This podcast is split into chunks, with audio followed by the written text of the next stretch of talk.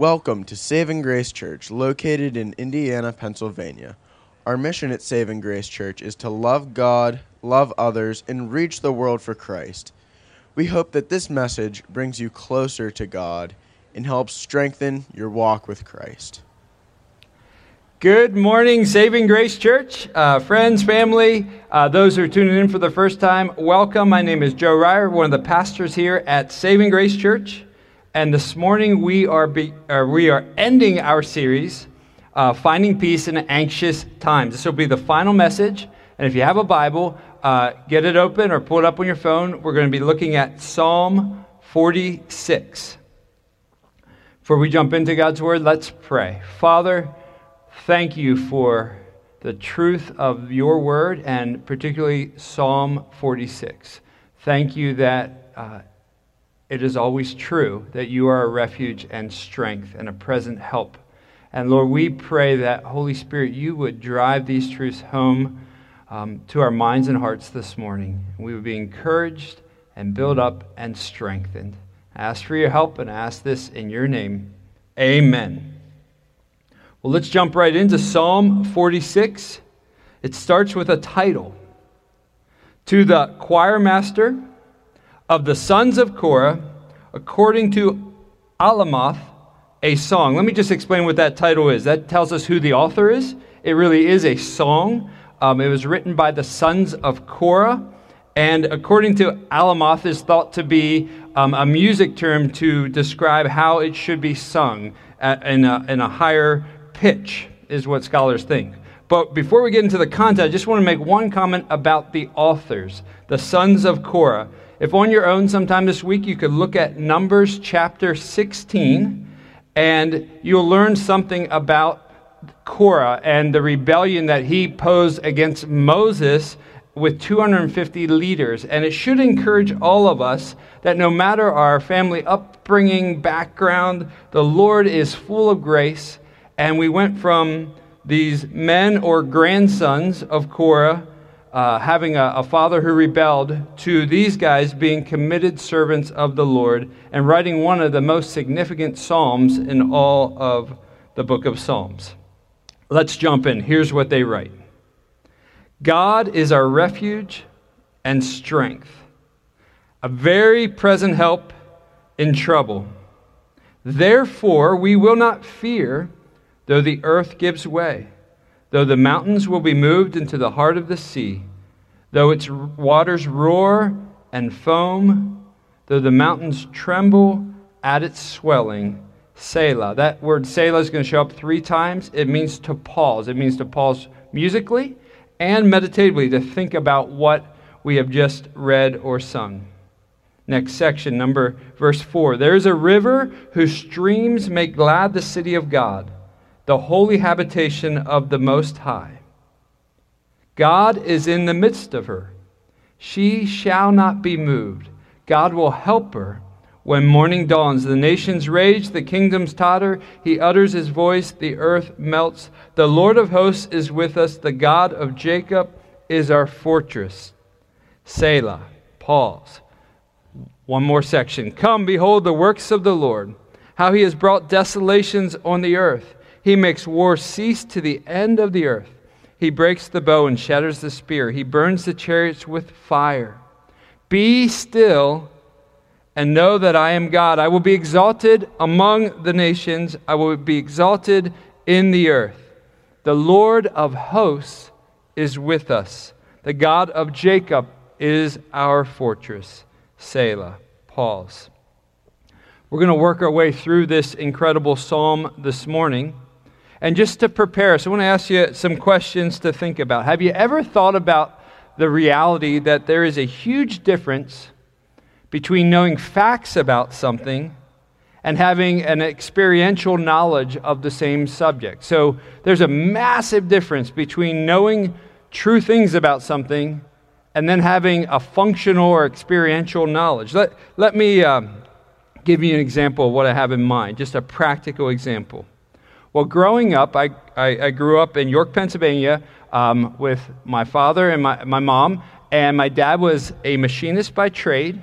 And later on, after retirement, he was a do it yourselfer. Um, a handyman, and still to this day, he is a very capable guy. Well, growing up in my house on 70 Susan Drive in Dallastown, Pennsylvania, uh, we had a garage full of tools.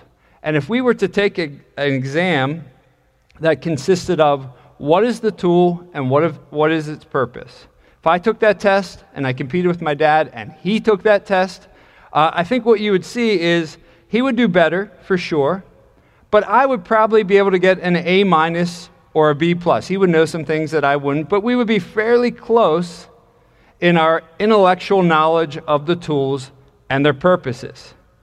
Now, if you made the exam harder and said, Joe, here's what I want you to do I want you to compete against your dad in the following things using the tools in your garage. First thing I want you to do is change the transmission on your car.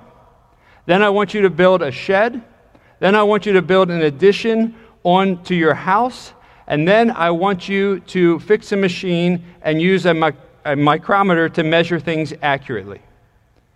Well, seeing that I can't even pronounce micrometer, you'll see quickly that within a few minutes, at least within an hour, you would notice that my dad would be far, far, far superior in his functional knowledge of how to use the tools in the garage.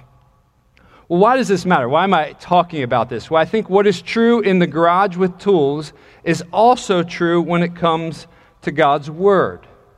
There's a major difference between knowing true things about the Bible, being able to write on an exam what the answer to a particular Bible passage or book of the Bible is, the author, why he wrote it. That's not a bad start, but it's not complete. It's far better to have an experiential, functional knowledge of the truth of God's Word. So this morning, I want us to look at Psalm 46, not just to understand what it means, but to see how we apply it to our hearts and souls in our present day and in the many, many years that the Lord will give us into the future. So let's get back to Psalm 46, verse 1. The first question is this Is God your go to shelter and strength against all present danger? Is God your go to strength against all present danger. See, verse 1 says, God is our refuge and strength, a very present help in time of trouble. See, God becomes our refuge and strength the moment that we trust in Jesus Christ. When we turn from our sins and we trust in Jesus, who is fully God and fully man, who died on the cross for our sins, we are forgiven, we are saved, we are brought into God's family, and we have His sheltering protection over us from that moment forward. But the question I want you to consider right at the outset is Is God your refuge and strength? Can you say functionally, experientially this past week, God is my refuge and strength? Is He who you have gone to with the worries, the fears, the pressures, the concerns, the cares of life that you have navigated this past week. If you haven't been to my house ever, I live in a solid brick house, have a fairly large yard. And I want you to imagine a scenario where you're driving up past my house and it's a thunderstorm and you happen to look out your window and you see me standing in my front yard in the middle of a, sun, a, thunderstorm trying to get shelter under a pine tree without many branches at all. So I'm getting pummeled by the rain, getting pummeled by the wind. Debris is, is getting objects flying at me, and there I am clinging to this tree for shelter. All the while, my wife and my three children are inside our brick home, safe and secure and warm. And wouldn't you think it would be odd if I was out there trying to find shelter in something that really can't protect me, all the while I'm within 100 feet of a nice, warm, safe home? Well, functionally, that's what we do as Christians if we know the Lord, we trust in the Lord in a, a big, reality, but we don't go to Him as often as we could for refuge and strength and help. It's like me standing in my front yard in the middle of a storm while my house is just a, a few feet away. See, I want to persuade you that this reality has everything to do with our practical, functional, experiential relationship with the Lord. See, God is a refuge and strength, a very present help in trouble. Let's just think about that for a moment. God never changes, He's all powerful. He is our refuge, He is our strength. God is like a, a ballast of a ship that, that helps it to not tip over when waves and wind are pressuring it to, to flip over. It gives it support and stability. He alone can bring peace and stability in our minds and souls when we're under duress. Not only is God like a ballast, but He's like an anchor for our soul as we're getting flung around by the news and maybe by our financial situation and our work situation and our family pressures. He's the anchor that we won't go out to sea and be destroyed. God is like an impenetrable refuge, a, a shelter that, that can't be attacked if we're in and safe. Pic, picture the, the most incredible fortress you've ever seen, um, either in history or even in a movie. You can make up one. God is, is more protective than anything you could imagine. But not only is he a shelter and a refuge, he has offensive weapons as well. Picture the, the most incredible naval ship you can imagine that our nation might have, and all the weapons that are on that ship both the defensive protection and the offensive power. God has both. And so we run to Him.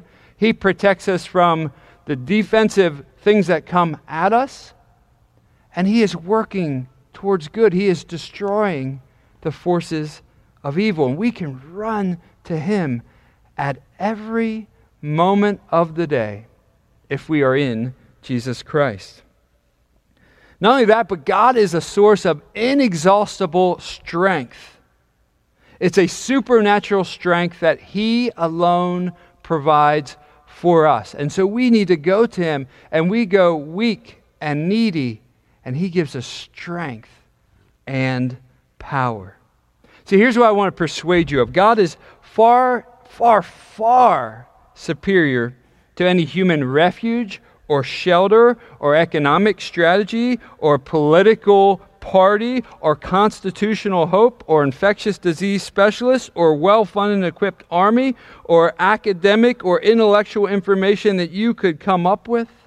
He's far superior than human ingenuity or spirit. He's far superior to anything else in the world you could think of to go to for refuge. See, it's not enough to just know it's true. God is our refuge and strength, a very present help in trouble. But is He yours? Can you say, He is mine? And have you gone to Him? And if you have, and if you're a Christian, but you've, you've been going to other things and looking for peace in other places, you have something to look forward to. As you change your, your vantage point of where you go to for help, if you go to the Lord, or you will have joy and peace and power from the Lord to rest in Him that you know nothing about if you're looking in these other places. So the question is Is God your go to shelter and strength against all present danger? One of the things I love about this psalm, there are many, but one of the things is it is like a precise mathematic equation that, that never changes. So just like 5 plus 5 equals 10 always, or 5 squared equals 25 always, it does not change. I want you to follow, follow the logic of Psalm 46 from verse 1 to verse 2. Because this is true, this is true, the psalmist says. So, verse 1 God is our refuge and strength, a very present help in trouble. Therefore, we will not fear, though the earth gives way, though the mountains be moved into the heart of the sea. Because this is true, this is true. Because God is our refuge and strength, therefore, like a great mathematician, we will not fear. There is nothing to be afraid of. God is our present help, He is our strength, He is our refuge. No matter what, I want you to get this. No matter what comes our way, no matter what happens on a global scale, a national scale, a regional scale, or even in our very own family situation. See, the Apostle Paul says this in Romans 8. And I think at times we, we just have trouble believing this is really true. For we know that the whole creation has been groaning together in the pains of childbirth until now. In other words, since the fall of mankind, since sin entered the world, there have been pains of every sort. There are earthquakes, tornadoes, there's sickness, there's death, there's disease, there's sadness, there is suffering. And it will be like that until the Lord returns. But that's not a hopeless picture because we have a mighty Savior, Jesus, that we can run to at every moment. Listen to what the 19th century preacher Charles Spurgeon said about Psalm 46. This is from his book, The Treasury of David. I love this quote. Happen what may, the Lord's people are happy and secure. This is the doctrine of the psalm. Happen what may. Happen what may. Whatever happens, the Lord's people are happy and secure. This is the doctrine of the psalm. So here's some, some implications. So verse 2 says, Therefore we will not fear though the earth gives way, though the mountains be moved into the heart of the sea, though its waters roar and foam, though the mountains tremble at its swelling. We will not fear. We will not fear though the mountains give way. We will not fear even if the Rocky Mountains, the Andes Mountains, the Himalayan Mountains all come crashing to the sea. We need not fear. See, the psalmist is using the extreme example. But if you're like me, something far less than the Rocky Mountains crumbling, or the Andes crumbling, or the Himalayas crumbling will cause me to fear. But the psalmist is trying to anchor us. You need not fear, even if it all blows apart, because God, the maker of heaven and earth, is your refuge. We will not fear, though the waters roar and foam we will not fear. No matter how loud the roaring of the waters get, no, no matter how close the foam gets to our doorstep, we will not fear. Throughout our globe right now, the waters are roaring in some places. They are churning. There is foam coming up to doorsteps. We do not need to be afraid because God is our refuge and strength, a very present help in time of trouble. See, we worship Jesus, King Jesus. I mean, remember, even when we started this series, I think it was the first message I preached was on Mark 4. It was with Jesus being in the boat with his, disciples. And they thought they were going to drown, and he was asleep on the boat. And what happened? They woke him up. They charged him with a lack of care. They said, Lord, don't you care that we're dying? What did he do? Sleepy Jesus woke up, looked right at the wind, right at the waves. Wind cease, sea be still. And like that, it happened. That's our refuge. That's our strength. That's who we go to. We go to the person of Jesus Christ. So we need not fear. Now, many of you might know the name Martin Luther. He's one of the main leaders in the Reformation in the 1500s. Uh, he's written tons of commentaries.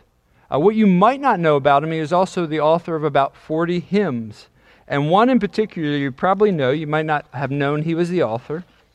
It's entitled, A Mighty Fortress is Our God. And he wrote that hymn in the midst of really his life being threatened. And he wrote it based on Psalm 46, the very psalm that we're looking at. I just want to read a few lines from verse 2 of the psalm. Now, keep in mind, when he wrote this, his life was being threatened at all times. At one point, he hid in a castle in Germany, translating the New Testament into German so that the common people could have the Bible. He had regular threats upon his life. But he did not fear. He trusted in the living God, and he penned these lines from a mighty fortress is our God. Did we in our own strength confide, our striving would be losing. In other words, really the, the motto of the day is trust in yourself. He's saying the exact opposite. If we would, in our own strength, confide or trust, all our effort, all our work would be for nothing. It would be losing. Then he says, We're not the right man on our side, the man of God's own choosing. See, if we trust in ourselves and the right man was not on our side, the one of God's own choosing, it would be all for nothing. But here's the thing the right man is on our side. So then he writes, You ask who this might be? Christ Jesus, it is he. Who's the man? Who's the right man on our side? The risen Jesus Christ. Lord Sabaoth is his name, meaning Lord of hosts, Lord of the angel armies is on our side. From age to age the same, and he must, he will with great certainty win the battle. Go to him for your refuge. Second point God's grace is near and present to all his people as the nations rage and kingdoms totter. It's not just our refuge, He is near. He is full of grace and mercy and compassion and strength. Look at verses 4 through 7. There is a river whose streams make glad the city of God. That's a used in the Bible both a description of Jerusalem and also of the church of God's people, the holy habitation of the Most High. God is in the midst of her.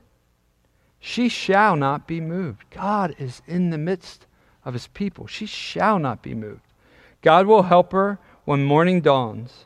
The nations rage, the kingdoms totter. He utters his voice, the earth melts. The Lord of hosts is with us. The God of Jacob, the covenant keeping God of Jacob, is our fortress. Selah, or pause. There is a river that's meant to be a poetic description of God's presence, nearness, and His grace to His people. See, the church is God's dwelling place. And God is a fountain of living water. We see this both in the Old Testament and the New Testament. We see this as a description of God the Father and also God the Son. Let me show you.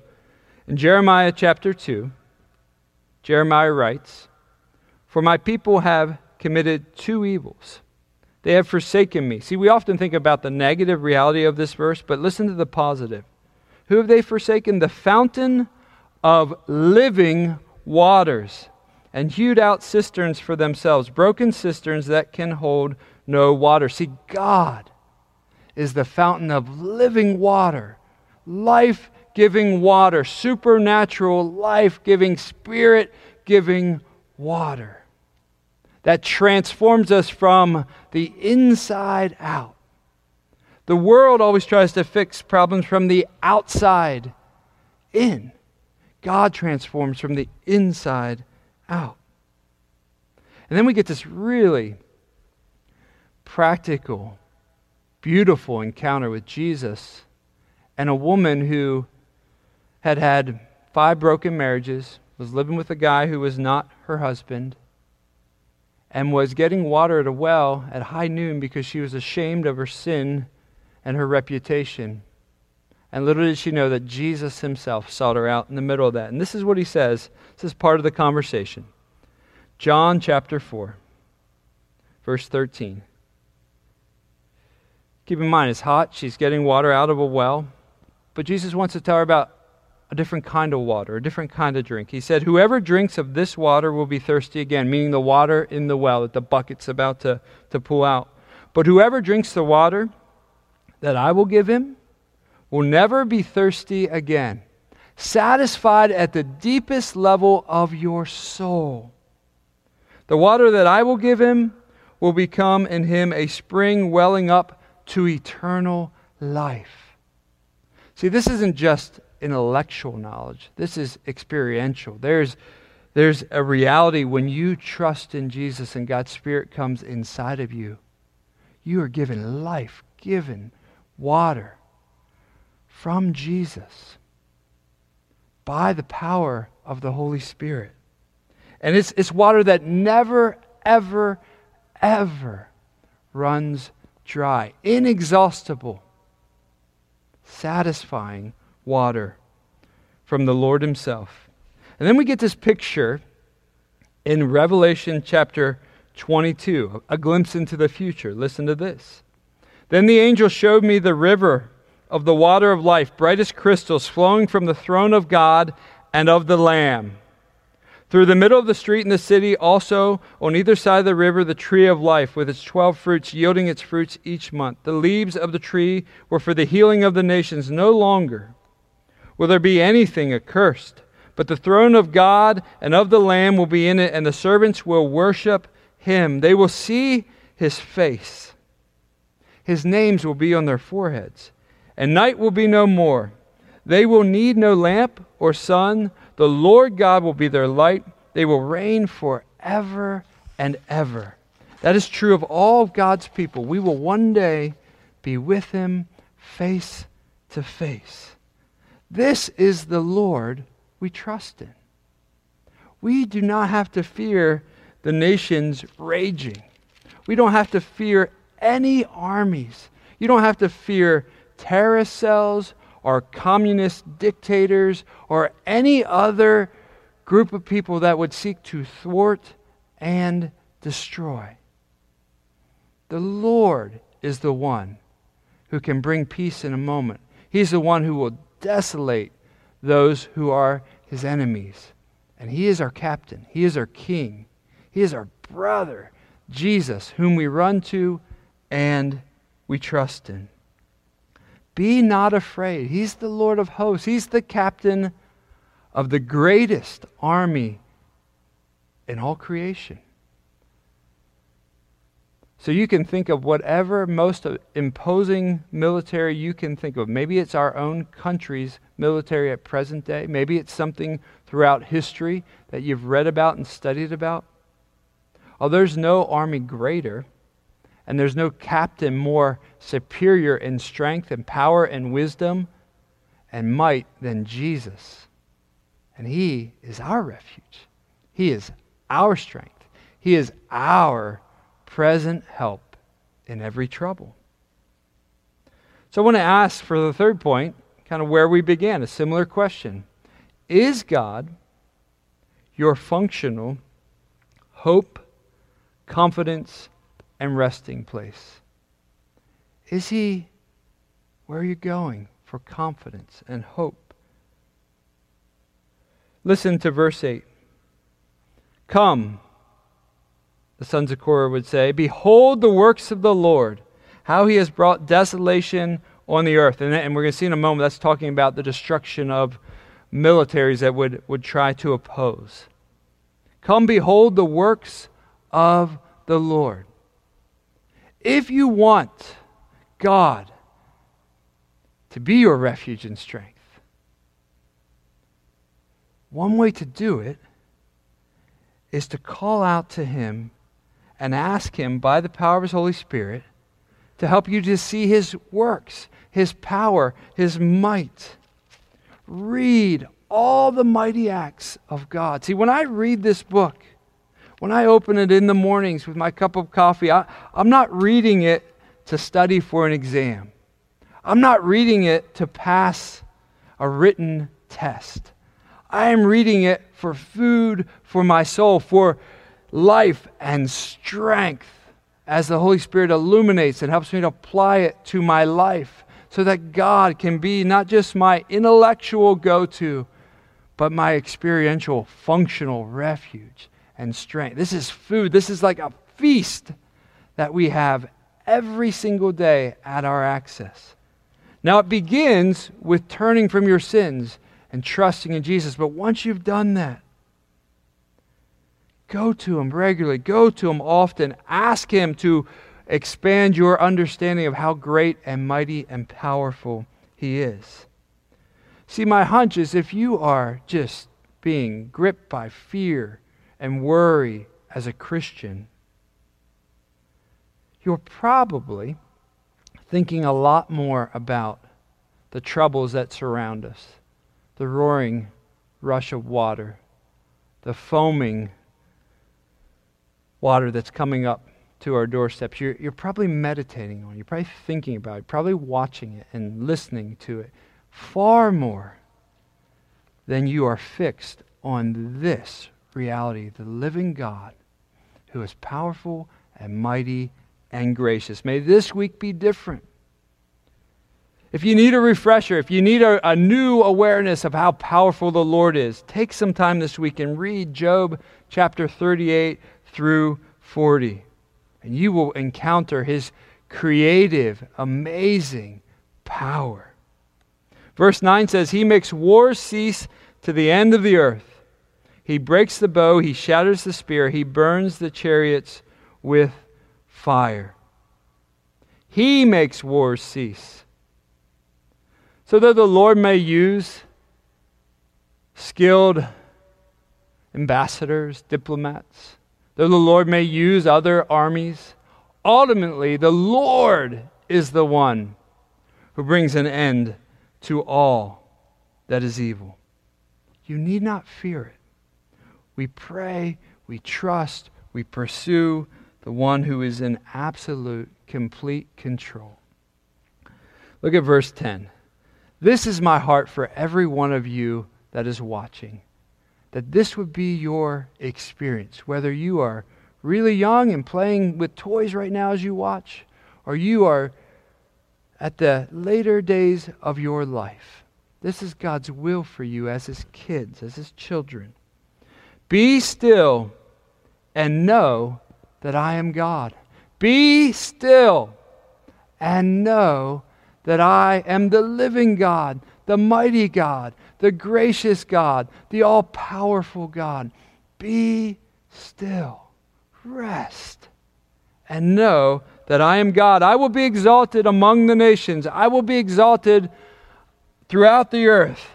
The Lord's plans will be accomplished.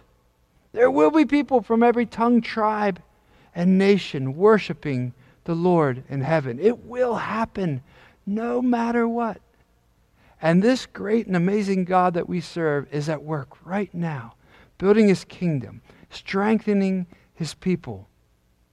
As we're, we're separated right now, he is doing things inside of us that will ultimately strengthen us as a whole. Be still and know that I am God. Remember what Jesus said? Come to me. Come to me. All who labor and are heavy laden, I will give you rest. Take my yoke upon you. Learn from me. For I am gentle and lowly in heart, and you will find rest for your souls. Come to Jesus. You will find rest for your souls. For my yoke is easy, and my burden is light. We don't have all the answers or the power or the resources or the ability to solve all the world's problems. But we do know the one who does. And as we worship him, as we obey him, as we delight in him, as we sing to him, as we talk to Him, as we memorize and meditate on His promises, His peace and His presence will guard our hearts and minds. And we will be different.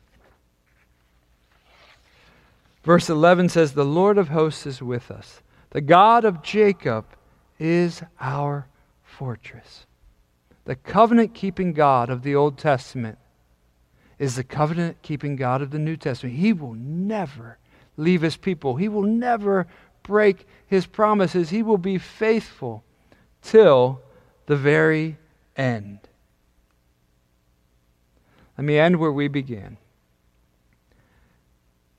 Verse 1 God is our refuge and strength, a very present help in trouble. May you experience that this week and for many years to come.